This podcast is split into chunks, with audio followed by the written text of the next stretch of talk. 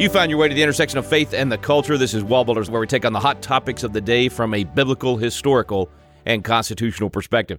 I'm Rick Green, America's Constitution coach, here with Tim Barton, national speaker and pastor and president of Wallbuilders, and David Barton, America's premier historian and our founder at Wallbuilders. All three of us appreciate you listening and sharing. So it's one thing to listen and learn this information. We need to grow. We need to grow this this uh, this incredible grassroots movement across this country right now. More people awake than ever before. But I'm telling you, folks, there are people that are hungry for truth. They're looking for answers, and you've got them.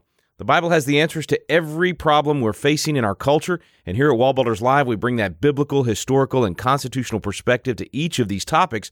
So we're challenging you to be a force multiplier and take today's program and all of our programs and start sharing them on your social media. Help raise awareness to the fact that there's a program out there that is bringing answers to these cultural issues and action steps for our listeners, things you can do in your community, like be a Constitution coach and start educating people in your home or at your church.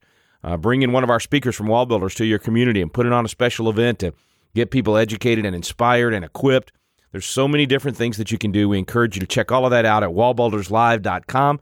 And also, I encourage you to make a donation. It, takes fuel in the tank, folks, to get on more stations, to reach more people, to train more pastors, to train more legislators and young people. All the different things we're doing here, you can lock shields with us by making that donation at wallbuilderslive.com, by investing your time to be a coach. So many things that you can do. Take some action today and, uh, and make part of those action steps sharing Wallbuilders Live with your friends and family.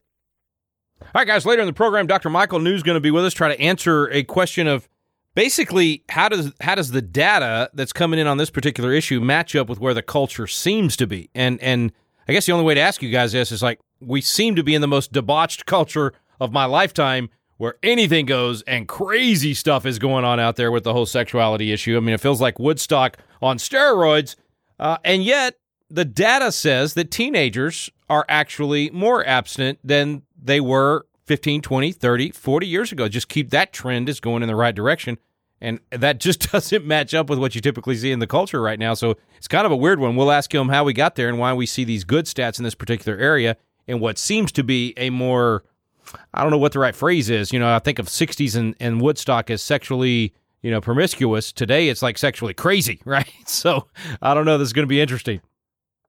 You know, interestingly, kind of the way this got started was uh, as we go through and we all week long we get news stories and we see what's happening and that's where we collect the things we use for good news friday. So as we're going through and we see these these really interesting reports or something's going in congress or some new statistic out that's what we're, we're saving throughout the week. And i came on a, on a, a news report that said that sexual activity outside of marriage the sexual activity among young people is actually declining over the last several years I said, whoa, whoa, whoa, time out. That's that's counterintuitive. With everything we've got going on, you, have got all the parents rallying because of all the sexuality in the library books and, and the in the schools. They're way over the top. They're past pornographic. That we've been told by Ken Ivory, for example, in, Utah, when he took those books on the floor, uh, the leadership came to him and said, "Hey, this is criminally illegal stuff. If you read this on the floor, you're going to get arrested because you can't have this kind of sexual material. It violates law." And so you've got that kind of material in libraries and, and then you got the, the the whole movement that's going to Planned Parenthood and what they're doing in school campuses and everything about it said, hey, sexualization, sexualization, sexualization. So how in the world would statistics be dropping that sexual activity among young people is actually in a declining mode when everything in the culture seems counterintuitive to that? And, and so w- when we looked at that, you know, I talked to you guys about it and we said, hey, uh, what do we do here?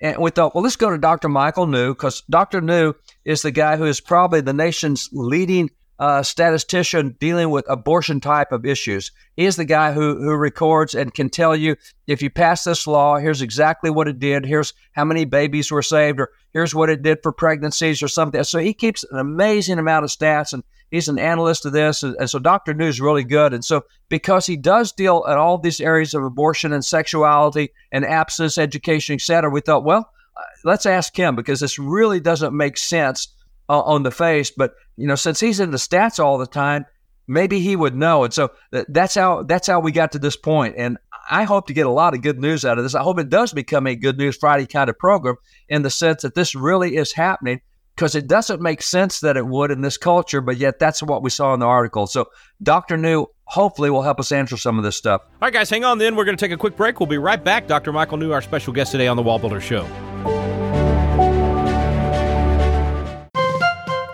This is David Barton with another moment from America's history. Shortly after the American Revolution, America had become the envy of the world. It still remains a wonder of the modern world as 219 years later, America has become the longest ongoing constitutional republic in the history of the world.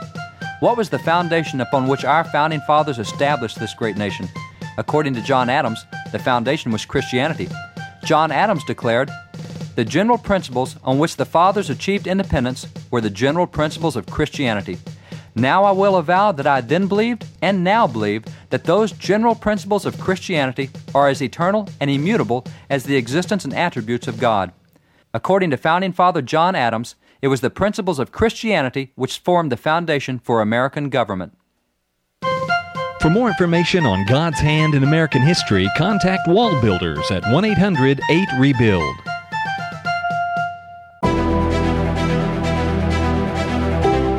Welcome back to Wall Builders. Thanks for staying with us. Great to have Dr. Michael New back with us. Thanks for coming on again, sir. Oh, thanks for having me. Much appreciated. Hey, great article at uh, lifenews.com. Abstinence works. New report showing teen sexual activity continues to decline. This this just I think shocks people, uh, Michael. I, I don't, we don't expect this kind of news in this culture that just seems to be getting worse and worse, but yet on this front uh, seems to be getting better and better. What do you attribute that to? Mean, National Survey of Family Growth came out with some new data back in December, and it showed there's been a consistent decline in teen sexual activity since the early 90s. So um, you know, we've seen declines that are pretty consistent. Uh, since 2002, percentage of teen boys who are sexually active fell 8 percentage points, and percentage of teen girls who were sexually active fell 5 percentage points. So good news. Uh, there's a lot of reasons behind this. Uh, I think since the mid 90s, there's been a much bigger investment in abstinence-only sex education. A lot of people don't know this, but the 1996 Welfare Reform Bill included grant money uh, for states and localities that wanted to fund sex education programs that included abstinence. And not all states have taken advantage of that, but many have. So we've made a big policy push toward abstinence. So that's the positive development. I'll say there are parts of the reasons um, for this decline that may be a bit troubling. You know, I hate to say it. Part of it may be just uh, increased access to online pornography. Uh, but I would also say the decline started before web browsers became publicly available. I would also say this generation of teenagers is probably more risk averse uh, because of social media. Uh, if uh, someone makes a mistake, uh, all their friends quickly know about it. But again, this decline started before Facebook, MySpace, Instagram, and these platforms all got off the ground. So I think there's a variety of reasons. Uh, but you know, overall, any decline in teen sexual activity is good news. Uh, yeah, no doubt. And, and, I'm guessing too. I mean, just throwing this out there. I mean, I wonder if part of it is, you know, w- when you get enough pain, you, you move another direction, and and so as they see kind of the, the craziness of of of the sexual identity thing, uh, do you think that's that's had any impact on it? Where they're just like, man, I'm I'm seeing people in a lot of pain and hurting from the decisions that they made. Uh, maybe they're choosing making better choices just because they want to avoid that pain.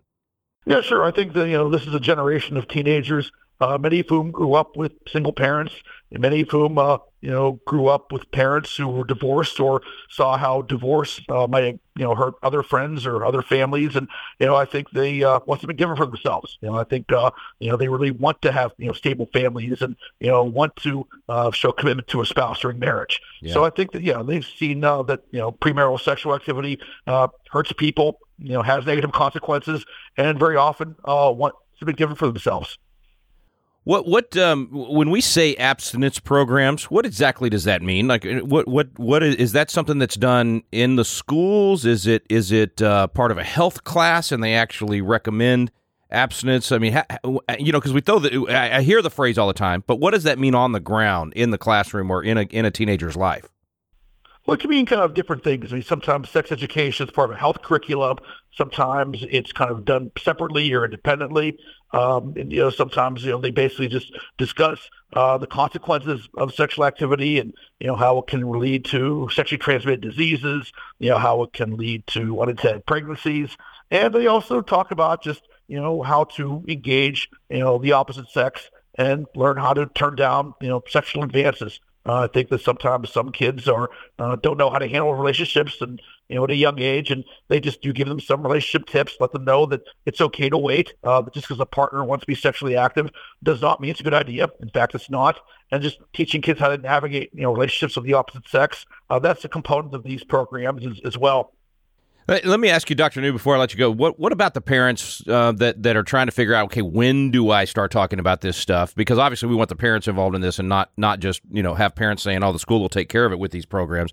Um, what do you what do you recommend? I mean, what what is kind of the um, what seems to work best in terms of when they start beginning this this you know sexual education within the home, so that the kid's not uh, afraid to come to them and afraid to talk to them about these kind of things.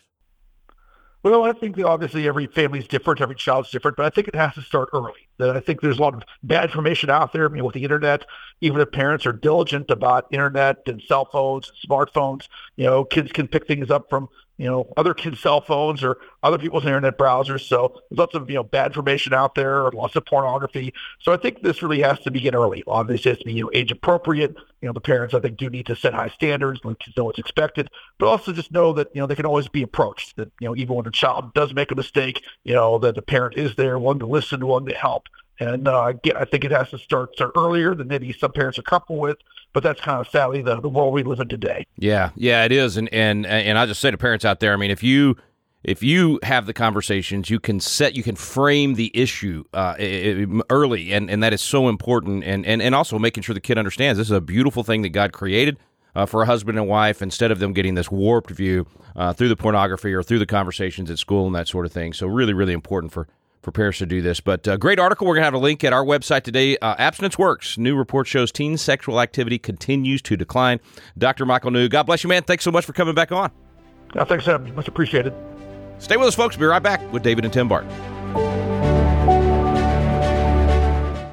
Friends. This is Tim Barton of Wall Builders. This is a time when most Americans don't know much about American history or even Hebrews of the faith. And I know oftentimes for parents, we're trying to find good content for our kids to read. And if you remember back to the Bible, to the book of Hebrews, it has the Faith Hall of Fame where they outlined the leaders of faith that had gone before them. Well, this is something that as Americans, we really want to go back and outline some of these heroes, not just of American history, but heroes of Christianity and our faith as well. I want to let you know about some biographical sketches we have available on our website. One is called the Courageous Leaders Collection, and this collection includes people like Abigail Adams, Abraham Lincoln, Francis Scott Key, George Washington Carver, Susanna Wesley, even the Wright brothers. And there's a second collection called Heroes of History. In this collection, you'll read about people like Benjamin Franklin or Christopher Columbus, Daniel Boone, George Washington, Harriet Tubman. Friends, the list goes on and on. This is a great collection for your young person to have and read, and it's a providential view of American and Christian history. This is available at wallbuilders.com. That's www.wallbuilders.com.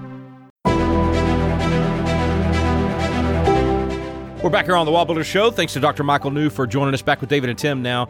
And uh, Tim, I, I I gotta say, man, I don't know how. There's so many factors. So I, I was gonna guess at what your guess would be as sort of the main factor. And I was thinking about, okay, you got a lot of kids that are getting out of public schools, going to private schools. Are they getting better education? Is it you know, just all the stuff so crazy that kids are like, man, I ain't touching that with a ten foot pole. I had no, I have no way of guessing what your your uh, take is going to be on this. You're, you've worked with youth uh, more than any of us, why do you think, despite the crazy culture, they're actually doing better on abstinence?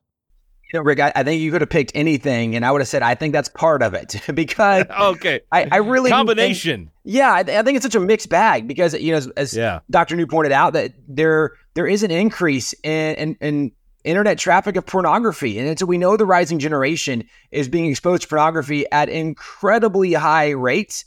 Uh, but we also know that, as he mentioned, with even some of the social media culture, if there's a failure, friends instantly know about it, and there's ridicule and there's pushback, and and, and so we we have seen some desensitization of uh, kind of the, the, a little bit of the human sexuality issue. But then, I mean, what we know is as a pendulum swings, it does go back and forth, and as much as there have been people on the wrong side of this issue promoting sexual immorality, promoting depravity, promoting evil in many cases, there has been a pushback because of it. There's been a response because of it. And uh, I, I, again, I think there's a lot of factors. I, I think, sadly, uh, for probably most everybody listening, we probably all know people that are really genuinely amazing people. And some of them in the 20s, 30s, even 40s. And we look around going, how is that person still single?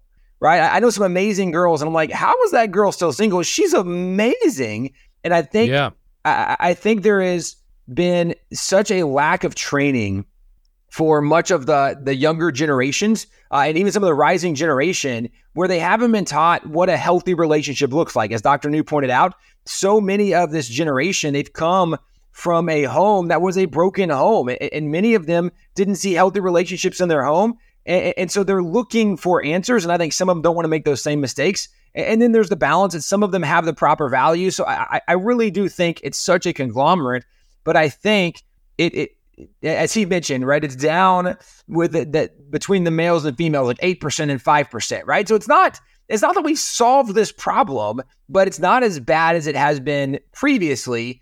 But it's not always giving us the full picture as well, and I think it really indicates that this is a major issue still in culture that we we need to be intentional about addressing when it comes to we need we need churches that are uh, are looking at culture and saying, you know what, one what what is a very basic component of Christianity that God has called us to.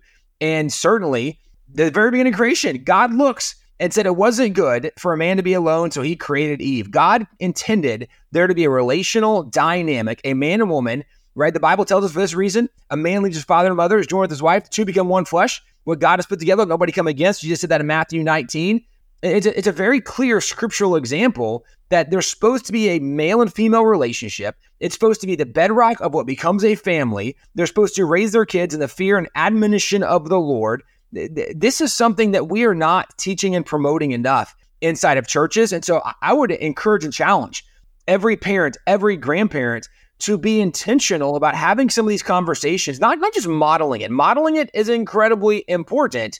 But if all you do is model it and never have a conversation, then if some smooth talker comes along, it's easier to mislead kids who haven't been taught the apologetic of, of why do we believe in this relationship dynamic? Well, why did God say man and woman together? Well, what what are the components that the male and female represented? In fact, we're even in Ephesians chapter 5, it talks about that the man and woman, it's a representative, even for the world, of, of Christ and the church and what that looks like. I don't think churches really talk about this enough anymore. And so, certainly, the rising generations have not been taught and trained how to be in healthy relationships, what that looks like, how do they interact together.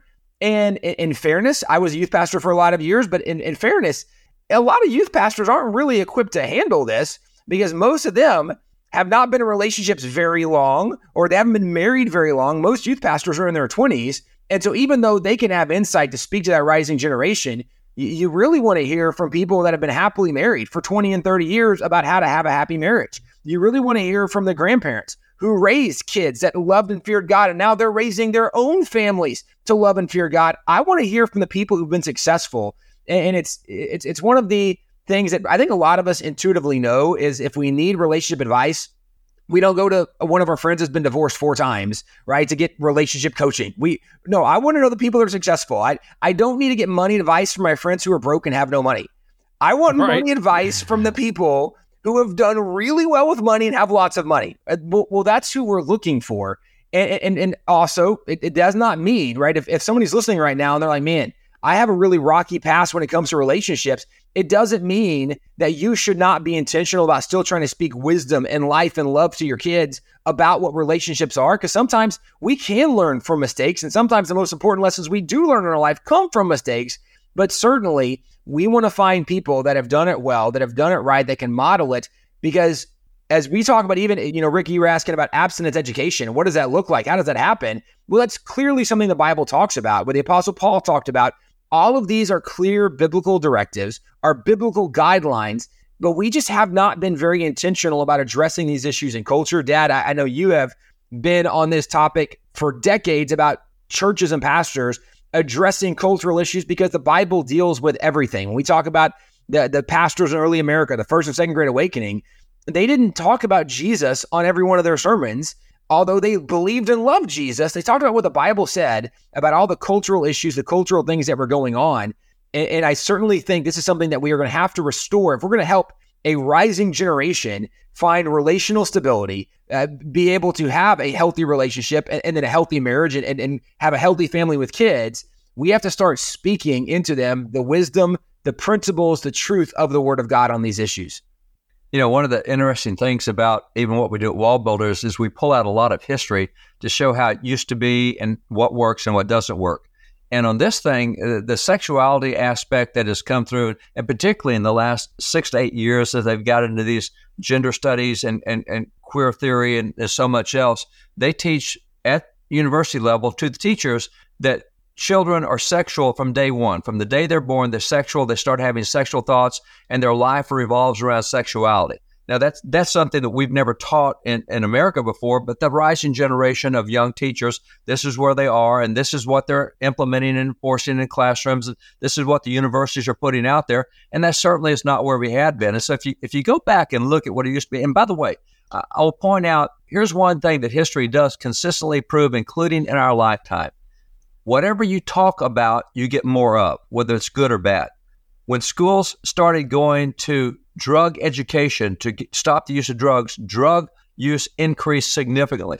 When schools started doing uh, suicidal counseling and, and teaching, suicides went through the roof and they find that whatever they teach about, that's what increases. And so, if you're going to start having sexuality classes, yeah, the activity is going to go up, and that's what we've seen. It's interesting. How come we didn't have, and, and people may not even recognize this, the whole concept of having sex ed at school is in the modern generation. Try finding that in the 1700s, 1800s, even the early 1900s. You're not going to find it. Then how did you get an education if you didn't have sex education as part of it? Well, we did really good for several thousand years on that. But what happened was, and this is going to come as a shocking surprise to you guys, the first introduction of the concept of teaching sex education in the classroom was in 1912. And can you guess who was behind that movement? Other than progressives in general? yeah. So wait, Wilson wasn't in yet. Wilson wasn't in president yet, was he? Or was he? Wilson was in. Wilson's in. He was. He was in. Okay, that's my guess. Wilson then. is in. Progressives are in, and it was the National Education Association. Oh, that said, the NEA, always doing such good things for the country. Always. Yeah. The. The, the professional educators, man, this is such a yeah, right. So this is 1912. But what happened is they started pushing this, and Woodrow Wilson first introduced it in the military. So the first sex ed courses that we teach in America were taught to the military. And that was the emphasis in the military. And they said, well, this is, you know, we need to get them younger than, than before they get in the military. So we need to back this down. So they started saying schools and, and people just didn't buy it. And so for all these decades, what they taught in schools was called family life courses. And that's what I had when I went through school was family life courses. And that's where that, that in those courses, I learned about cooking I learned about budgeting. I learned about all sorts of stuff. And sexuality was mentioned, but it was in the context of family life. It, it wasn't a biological course. And you start getting into that emphasis in the late 60s and the early 70s where the sex ed course is, is, is really a porn flick. It's, it's, it's all about biology and not about rights and wrong. Morality was completely removed, context was removed, sexuality stands on its own with no context.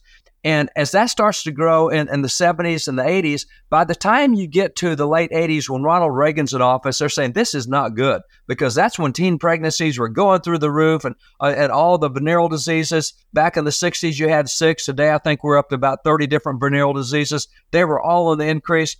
And that's when you started hearing about abstinence education. And so Ronald Reagan started pushing that in his term, and George Bush 41 did it. And in 1996, under Clinton, is when we actually passed the federal law that Michael New talked about that says that we're going to fund abstinence education courses. And so that's where the funding has been put for all those years. Now, in the last several years, it's starting to change. And the other thing I think is significant is it's good that the numbers are coming down, but also remember that they shot through the roof. They were up over 700% in the 70s and 80s. So the fact that we're coming down 5, 8, 10% is a good trend. That means they're not rising anymore, but we're still so much higher than we've ever been in our history, except, you know, the last 10, 12, 15 years, but any other generation. So uh, it is good news that it's starting to return to some sanity, but we still got a lot. And I would say, hey, parents, this is another reason you need to consider running for school board. You need to get in and get a different educational paradigm. We, we had so many good people who have run for school board and, and gotten in and done good things and changed the. You need to get this progressive stuff out of there. You need to go back to some really good contextual kind of teaching. And there's some great sex ed courses out there that, like family life courses, and put in context. So uh, it's really good to hear from Dr. New and hear the good news. Uh, but this is something we've been facing for the last 40 to 50 years, and we've got to get involved get this turned around for sure. All right, folks, make sure you visit the website today, wallbuilders.com. Get plugged in, get some good tools to share with your family, your friends, people in your community. Start hosting a Constitution class at your church or in your home, in your living room. Become a part of this. Uh, it's it, There's so much you can do. There, there's no excuse, honestly. There is no excuse for any citizen that cares about passing the torch of freedom to their children and grandchildren intact, actually having something to pass them where they can live in freedom. There's no excuse for doing that or not doing that by not being engaged. Uh, what I was trying to say is there's no excuse for doing that without being a part of it, trying to pass the torch without actually doing something to save the torch. Or there's no excuse for, you know, complaining about why the torch went out uh, when you didn't do anything about it. So, yes, I'm trying to push you and drive you to do something. Be a part of the solution. You can do so much. Uh, check it out there at wallbuilders.com today. Get plugged in to the different things that are going on. You know, yesterday I mentioned getting your pastor to go to a Liberty Pastors Conference like the one we're going to have in Georgia at the end of the month. There's other things that you can be a part of, uh, hosting those Constitution classes. Um, you know, th- there's just so much. There's so many things you can do to make a difference. Listening to Wall Builders is a big part of that. Sharing the Wall Builders program with your friends and family is a big part of that. So make sure you're sharing uh, taking the links, sending them out on, on social media, emailing them to people, texting them to people, whatever you got to do to spread the word. We are the press now, right? If you want to live out the First Amendment, if you want the First Amendment to last, you got to live it out. You got to live out your freedom of religion. You got to you got to live out your freedom of speech by speaking up, letting your voice be heard. You got to you have to be the press. So that freedom of the press, forget it. The the major media is not going to do it for you. You have to be the press, and I have to be the press. We have to be the ones to share and, and, and raise attention and, and, and get people uh, to understanding these these principles. Well, appreciate you joining us today. Thanks for listening. You've been listening to Walpole.